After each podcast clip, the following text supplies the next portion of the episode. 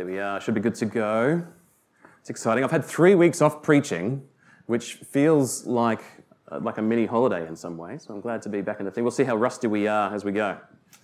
Um, for those of you who are just tuning in, uh, we have been in a sermon series for the last month or so, which ends today. So today marks uh, the end of an era, of a sense, an end of a series at the very least. Next week, what's going to happen in, in, our, in our time in the Word together is that we're going to be picking up the book of Romans again, which we've been making our way through more or less for the last about two and a half years.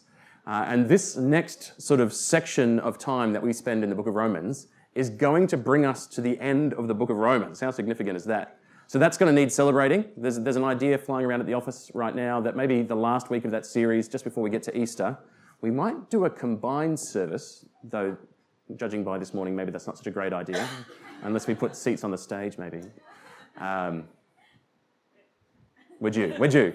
As, if you? If you sit on the seats on the stage, though, you've got to stand up every now and then and yes, amen, and then sit down, just to set the agenda for everyone else. Um, and maybe we'll do like a like a we'll bring a bring a lunch celebration. Everyone hang around after the service and we'll eat together. Um, official announcements will follow, but that's the plan as it speaks because that's very exciting. Um, and after that, I mean, that, that takes us into Easter. That's coming around the corner already. How did that happen? But before we get there, we've got some, uh, some work to do. We've got to finish up where we have been. We've been making our way through this series called Core, where we have been talking about those values which are a description of the core heartbeat of our church, really, things that are very important here, things that are, as, as we've got to know them, hopefully important in every church on the planet because they are core to the concept of Christianity and church. We've heard about gospel centeredness as a principle. And then flowing out from the gospel as center, we've heard about the discipleship which the gospel creates. Uh, and then last week we heard about the kind of community that the gospel brings into existence. Today we turn to our last concept, which is the value of gospel centered mission. Gospel centered mission. This word mission, it's important for us to understand because it can be misunderstood. Uh, it has become controversial in certain corners. It's still an important word for us to use. Uh, mission simply comes from the Latin root missio, which is their word for sending, and it appears in a whole bunch of different words in English. For example, a missile is an object which I have sent in your direction. And hopefully, none of that will be happening this morning whilst I speak. To have a mission means that we have been sent to accomplish a purpose. And specifically, gospel centered mission, if we are to define it, gospel centered mission is the belief that the good news of Jesus, which saves us, also sends us into the world to join in God's mission. Gospel centered mission is the belief that the good news of Jesus, which saves us, also sends us into the world to join in God's mission. The principle is that the gospel, which creates life in us, also does, at the same time as rescuing us, it sets us apart for a special purpose. This is a thing which is true of, of all Christians, not just some Christians. One of the things which happens when somebody becomes a Christian is that their life comes to have a new, higher purpose. We no longer live for ourselves as Christians. No, we live for God.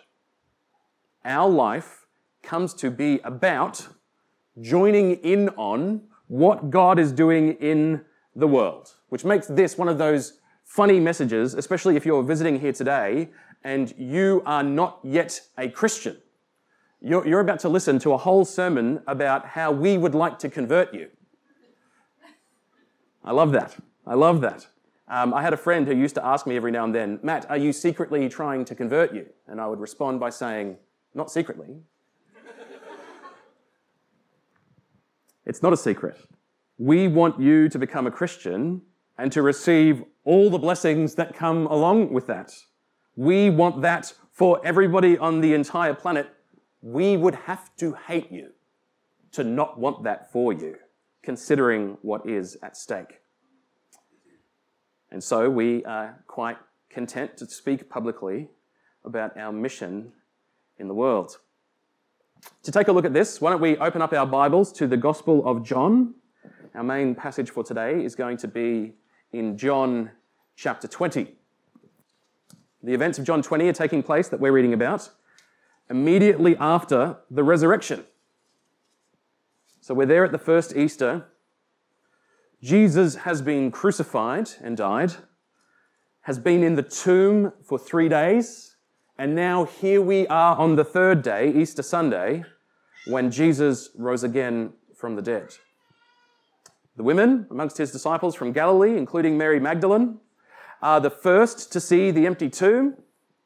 Not long after them, some of the apostles come and see, and the whole lot of them are left bewildered. Do they dare hope? How emotionally confusing that day would have been as it progressed, hour after hour, waiting for a resolution of that tension. Do we dare hope? The worst has happened. And now it seems that the, the best thing imaginable has happened, but it's too good to be true. How do we get our heads around the resurrection? We pick up the story in verse 19. On the evening of that day, the first day of the week, the doors being locked where the disciples were for fear of the Jews, Jesus came and stood among them and said to them, Peace be with you. And when he had said this, he showed them his hands and his side.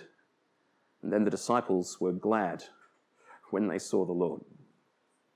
Now, I don't know about you, but every now and again I find that the Bible understates its case in a way which is quite amusing.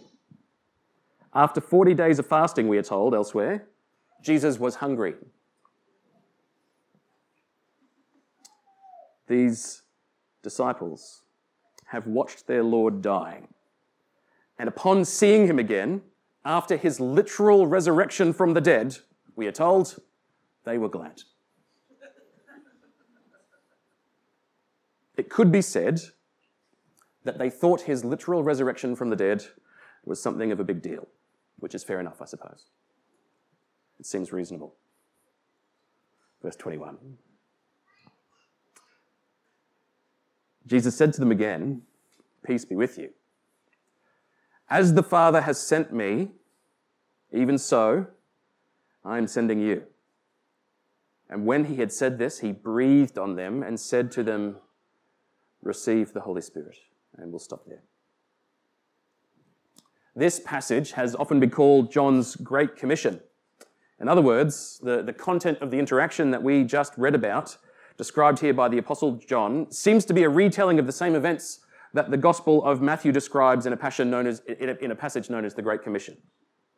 It's where Jesus, having risen from the dead, commissions his disciples for their upcoming mission in the wake of his resurrection. The wording is different enough between the two accounts that it is worth reading the second because it fills in some different details. Uh, we'll narrowly stick to verses 18 to 20 of Matthew 28, which say this Jesus came and said to them, All authority in heaven and on earth has been given to me. Go therefore and make disciples of all nations, baptizing them in the name of the Father and of the Son and of the Holy Spirit, teaching them to observe all that I have commanded you, and behold, I am with you always to the end of the age put together, all of this means that Jesus has a mission for his church. We, you and I, have been sent by Jesus into the world in order to accomplish something. If you are a Christian, your life has a God ordained purpose here on the earth. If you are not yet a Christian, this is here to help you understand what it means to be one. If you choose to follow Jesus as your Lord and Savior, this is part of that package. This is part of what it means. You no longer live for the same purpose that you lived for before you met Him. You have a new purpose. Perhaps some of you here today have felt that your life up until now hasn't had much in the way of purpose. It's felt a bit aimless. And so Jesus having a purpose for you to accomplish sounds like pretty good news. Perhaps your life right now is being lived for a different purpose, a different mission. And so Jesus' call to abandon that and take up his is quite confronting. Following Jesus might mean losing something so that you can gain something better. There are three questions that we are going to ask and answer today, which help us get at what this mission is all about. You can write them down in advance if you are a note taker, and the three questions are these. Firstly, what is the mission of God? Secondly, what is the mission of the church? And lastly, what does mission mean for me? Let's get stuck in. What is the mission of God? In John's commission, in John 20, where we, where we began today, we heard Jesus begin talking with these words As the Father has sent me. As the Father has sent me. It's very clear that Jesus understood himself as having been sent into this world by the Father, which means that Jesus was on a mission. He had been sent, had he not? Jesus understood himself as being on a mission. And if we are going to understand what the mission of the church is, we first need to come to terms with what the mission of God is in this world. God is on a mission. God wants to accomplish something in this world, and in order to achieve that end, He has sent His Son. And then, not long after the resurrection, the Father and the Son together have now sent the Spirit into the world to continue that same mission. And what is it that the Son and the Spirit have been sent in order to achieve? There are a number of places that we could look where it is explained for us. Here's a selection. John 12, 46 says this Jesus speaking. I have come into the world as light, so that whoever believes in me may not remain in darkness. Why has Jesus been sent? Why has he come? As light, so that whoever believes in me may not remain in darkness. The Apostle Paul, teaching on it in 1 Timothy, said this This saying is trustworthy and deserving of full acceptance that Christ Jesus came into the world to save sinners, of whom I am the foremost. But perhaps because of last week's sermon, in which we saw heaven described through the imagery of the wedding feast when Jesus is finally united with his bride, the church.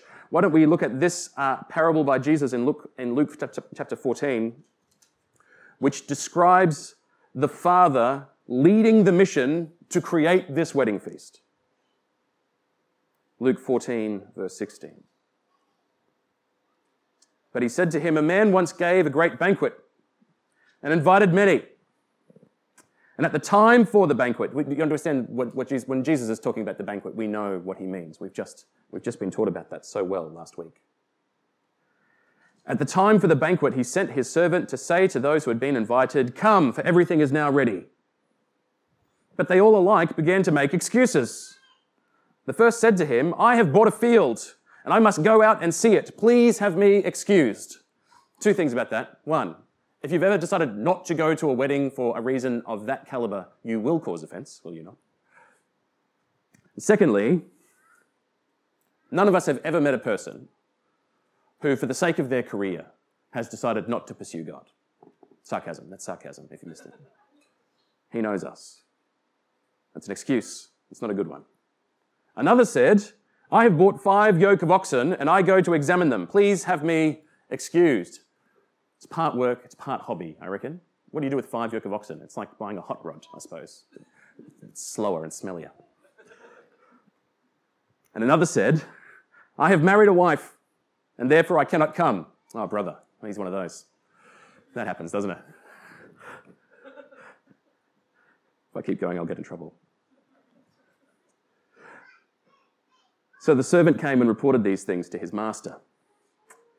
And then the master of the house became angry and said to his servant, Go out quickly to the streets and the lanes of the city and bring in the poor and the crippled and the blind and the lame. And the servant said, Sir, what you have commanded has been done, and still there is room. The master said to the servant, Go out to the highways and the hedges and compel people to come in that my house may be filled. For I tell you, none of those men who were invited shall taste my banquet. Go out to the highways and the hedges and compel people to come in that my house may be full. This is the heartbeat of our God. This is the thing driving his activity in the world today. Jesus has said it elsewhere. He wants us to be with him so that where I am, there you may also be. This is the mission of God. Throughout the Bible, it is said again and again, I will be with you as your God, and you will be my people, and I will make my dwelling among you and with you. Are we starting to get the picture of what God is trying to accomplish in the world? God is building a people for himself, for his very own, called out from the darkness of this broken world called away from their sin, which has separated them from Him, and He is calling them into His family, into His presence, into His home, that it may be filled. He is not only redeeming these people, but He is also, along with them, redeeming the whole of creation. He is making all things new so that there will be a suitable place for Him to live with His people forever. But that togetherness is the goal.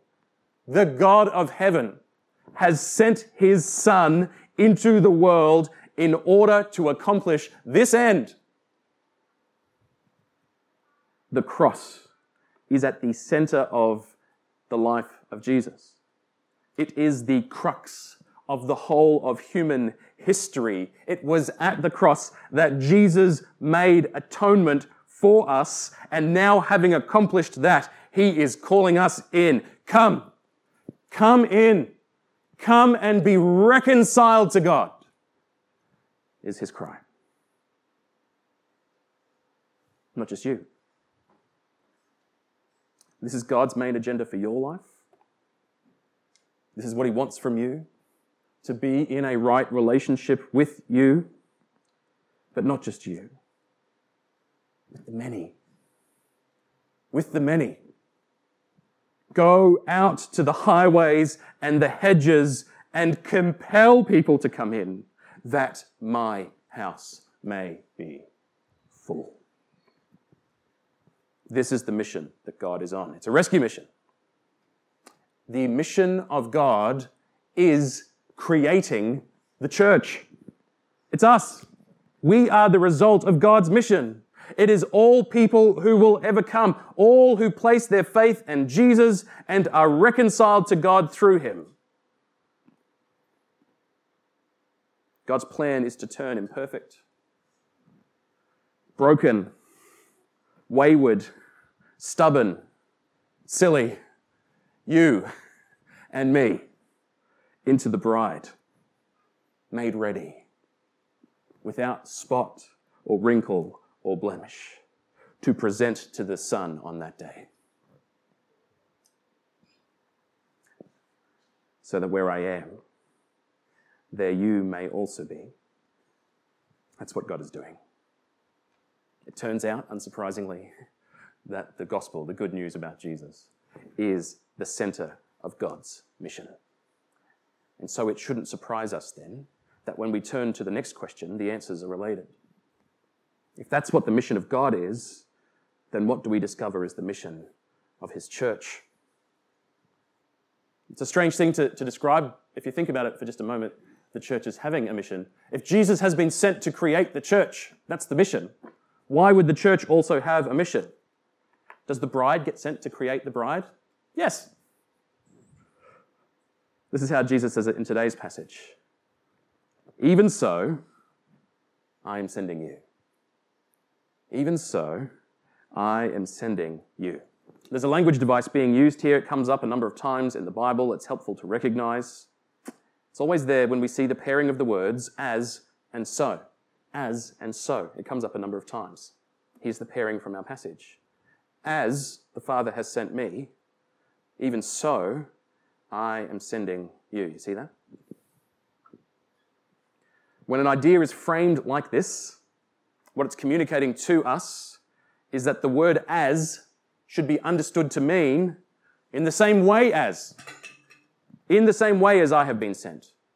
Even so I am sending you. That's what it means. In like manner, there is an essential connection between the way that Jesus was sent and the way in which we are sent. There is a connection between the reason that Jesus was sent and the reason that we have been sent. What is that connection? The connection is that we have been sent in the same manner and for the same purpose. We have been sent in the same manner that Jesus was sent. How was Jesus sent? Jesus being sent into the world means he took on flesh, that he became one of us and drew near to us in a way which we could see and understand. He came in such a way that he could identify with us in our weakness. He didn't descend to the clouds with his eternal glory and announce to us the good news from a distance in case, ooh, one of them touched me. And now the church has been sent in the same manner, in the same way. We are not, as sent ones, to remain completely separate from the world. And by that I mean we are not to cut ourselves off and live like hermits. Our mission is not be far from people and lob judgment grenades over the walls every now and then from a distance. No, we are like Jesus to draw near to the world as incarnational embodiments of God's love for the world. To draw near to people and love them with God's own love. Jesus was in the world, but was without sin. That is how we are to conduct ourselves whilst on mission. And by the way, that's actually really hard.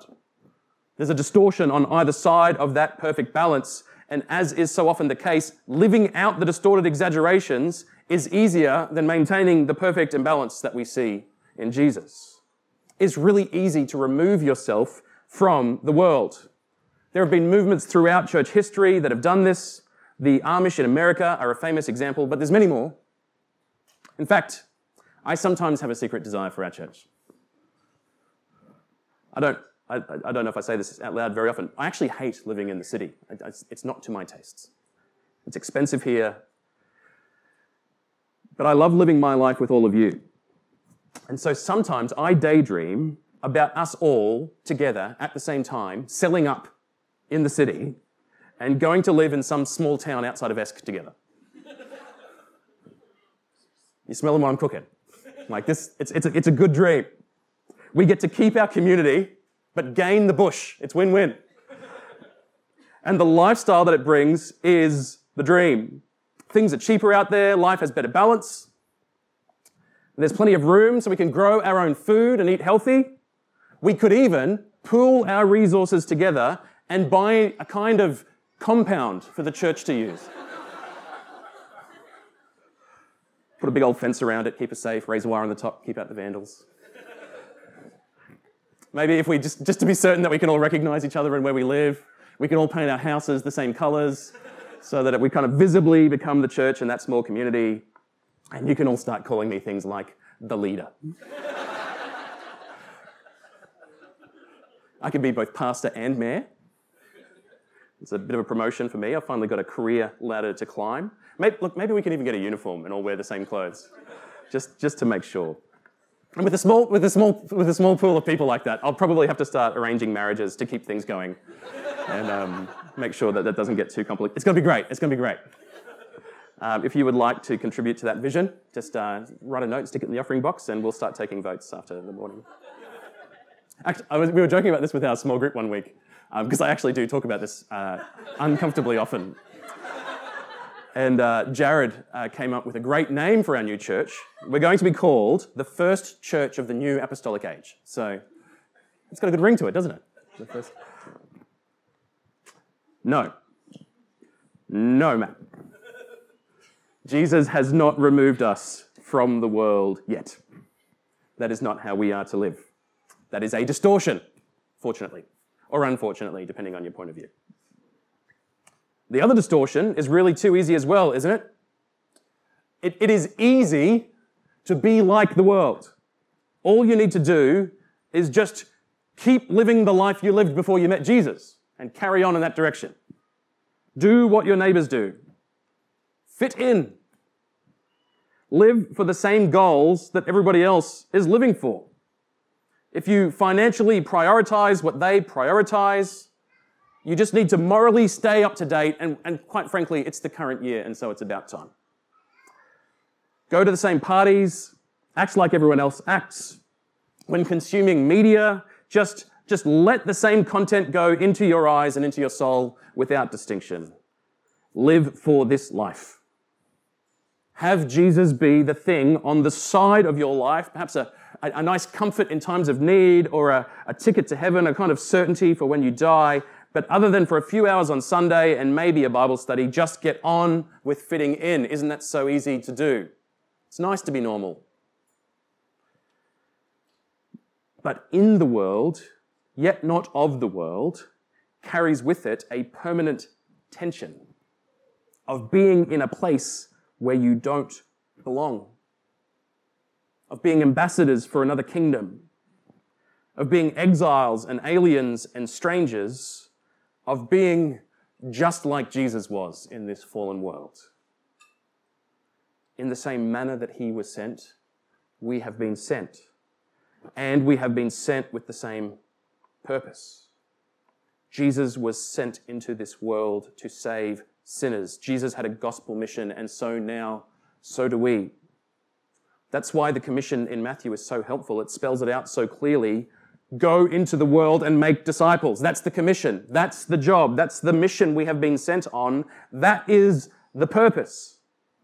Think about it with me. Everything else about the life of faith, you will be able to do in heaven, but there you will do it better and enjoy it more. There's lots of things that the life of faith brings into existence in our lives. Chief among them, enjoying God and worshiping Him we will do that in heaven and we will be better at it. We will do it without the presence of sin and we will do it face to face with Him, beholding His glory in a way which we are yet to be able to even imagine.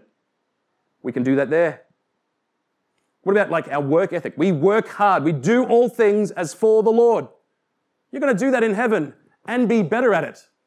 Not only will you be free from the sin which takes work and turns it into a thing which we use for selfish gain, but we'll be free from the curse, the thorns and the thistles and the pain of a ground which hates us.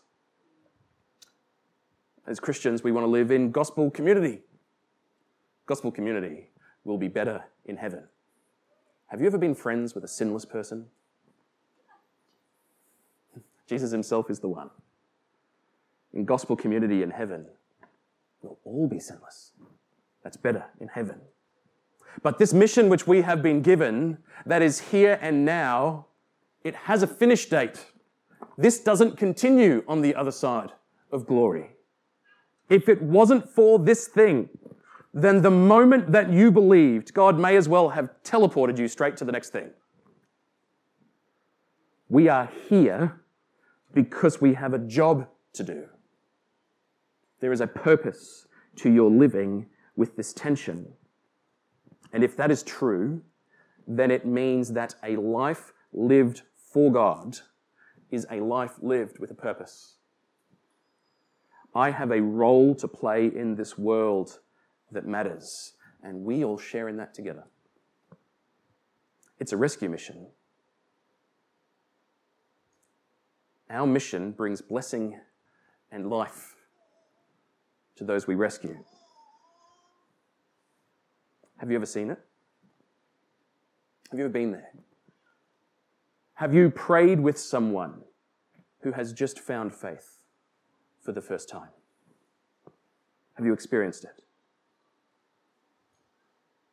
Have you been there with someone as they crossed over from spiritual death to life? Have you raised your children to know Jesus and watched as they come alive in Him? Soon you too. Have you shared someone else's joy? That God could love them, yes, even them, and seen them be surprised to be welcome? It is the joy of joys. If you are here today as a Christian, there was a day when someone felt that over you. It's God's own joy. It's the joy of heaven at the lost sheep coming home. It is the kind of memory that is life defining. It stays with us. They're hard to forget. Jesus has been sent to bring that about. And now he has sent you. He has sent you. Which brings us to our last question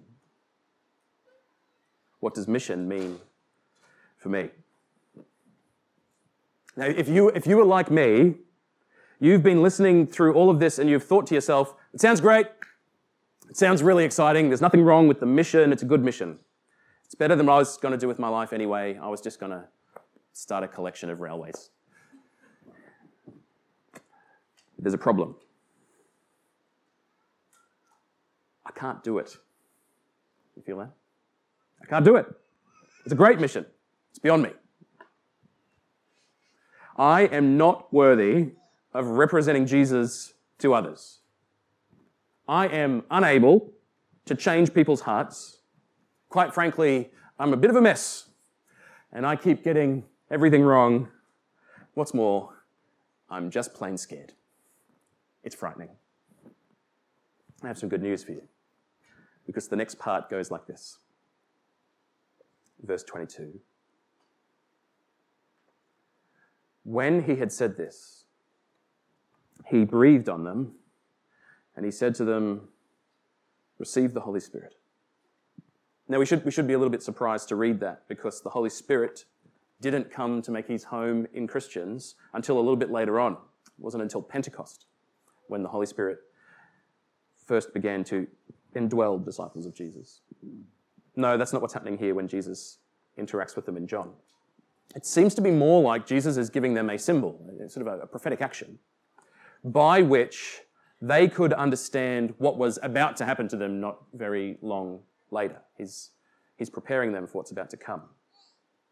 What's about to come is that on the day of Pentecost, as they wait in the upper room together, they would all be filled with the Spirit of God and transformed, which is now, surprise of surprises, what happens to all Christians when we come to faith. We become spirit filled people. And so Jesus' commission, be filled with the Spirit. The word Spirit can also be translated breath. This is why Jesus blows on them. It's the, the breath of God, the Spirit of God. It's a, another name for Him. When we become Christians, God takes up residence in us in the same way that air fills your lungs. And by the Spirit, He starts His work of transformation and empowerment in you. Christianity is supernatural. It's miraculous. It's not a set of rational ideas, it's a transformation. And that's why this is good news. If the mission, if the message was, you have a mission to achieve, it is your job to do it. Go make it happen. And then after you've achieved it, bring the results to God like a gift and say, look what I've done for you. That would be terrifying. It would be bad news because it's impossible. That is not the message. The important thing to understand is that just because we now have this mission it doesn't mean that God has ceased from his mission. God has not stopped doing it himself. No, no, no, no. That's not the picture. The picture is that God is still on his mission, and now we have been included in the process, not as his replacements, but as gracious participants. You aren't being included because God needs you, but because he wants you. Paul calls it gospel partnership in the book of Philippians. God is on his mission, and now you, Christian, get to work with him and watch and share in the joy of him accomplishing his highest goals. The problem of your inability or your unsuitability or your lack are his problems. They're not yours to carry. And He's just fine with them. He's got a plan for that too. He's got that covered. The power, it's His power. You can't change hearts. You're right. He can. The worthiness is His worthiness. Christ is in you. You have been made worthy. The message, it's His message. You don't have to create it. You don't have to think of it. It already exists. The mission is not about you. It's about Him, which means that when you enter into relationship with Christ, you now have the promise, the unshakable certainty of a life lived with greater effect in this world than could possibly be produced on your own. The mission will succeed. We've read the end of the story. It will not fail.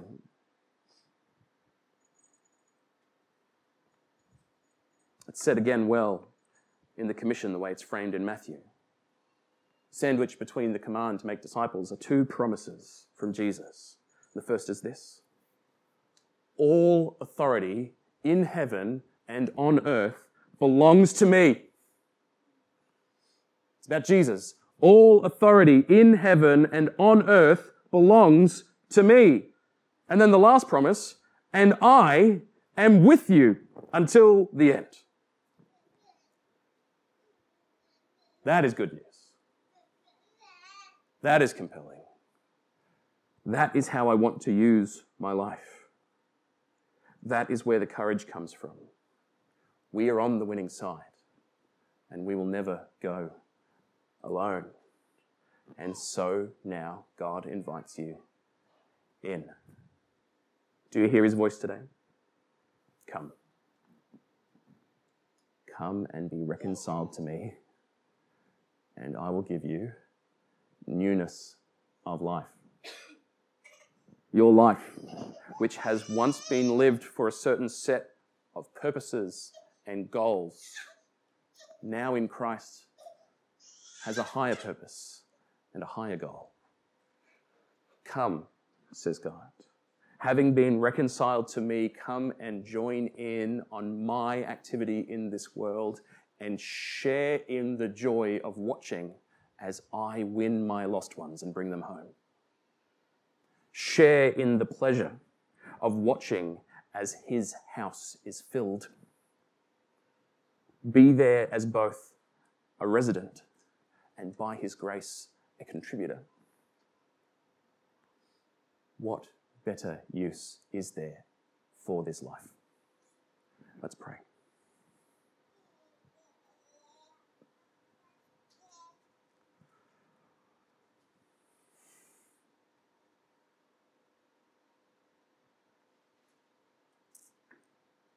Our Father, before we met you, we could not have comprehended why any of that would be a good thing. How could we have understood? But having met you, having, having discovered who you are, how great and how wonderful, how merciful and gracious you are our hearts and our desires have been transformed. You're the best thing in life, our God. And there's none like you. To be near to you is our joy of joys. It's, it's so wonderful that it doesn't matter how long we do this, we're still kind of surprised because it, it's too good to be true. Father, we want that for everyone It is our prayer this morning, our God, that you would, you would change the course of this nation, not through politics, not through wise living, through faith. As the many and not the few meet the God who made them and come to trust in Him. It would, it would be our unimaginable joy for the city of Brisbane to become like the city of Ephesus did, where nobody here had failed to hear of the great work that you were doing through your church.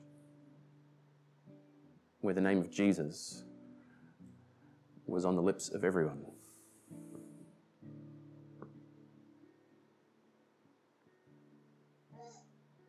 Father, rescue, we pray.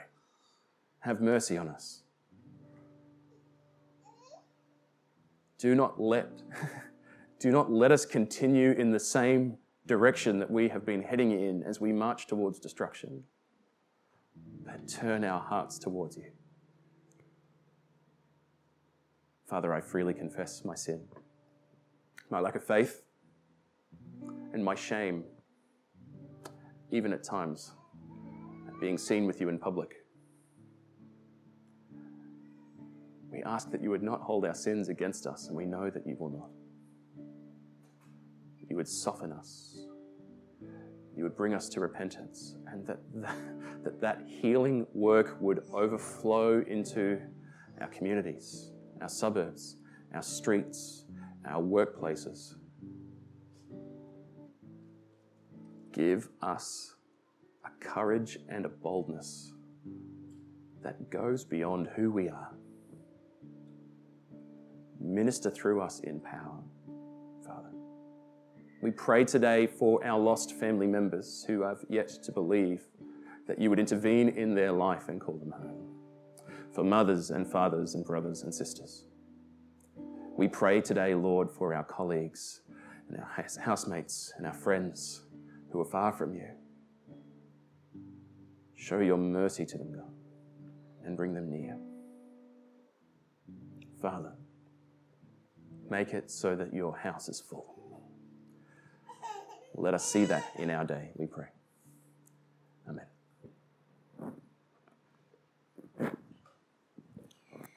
Thanks, Matt.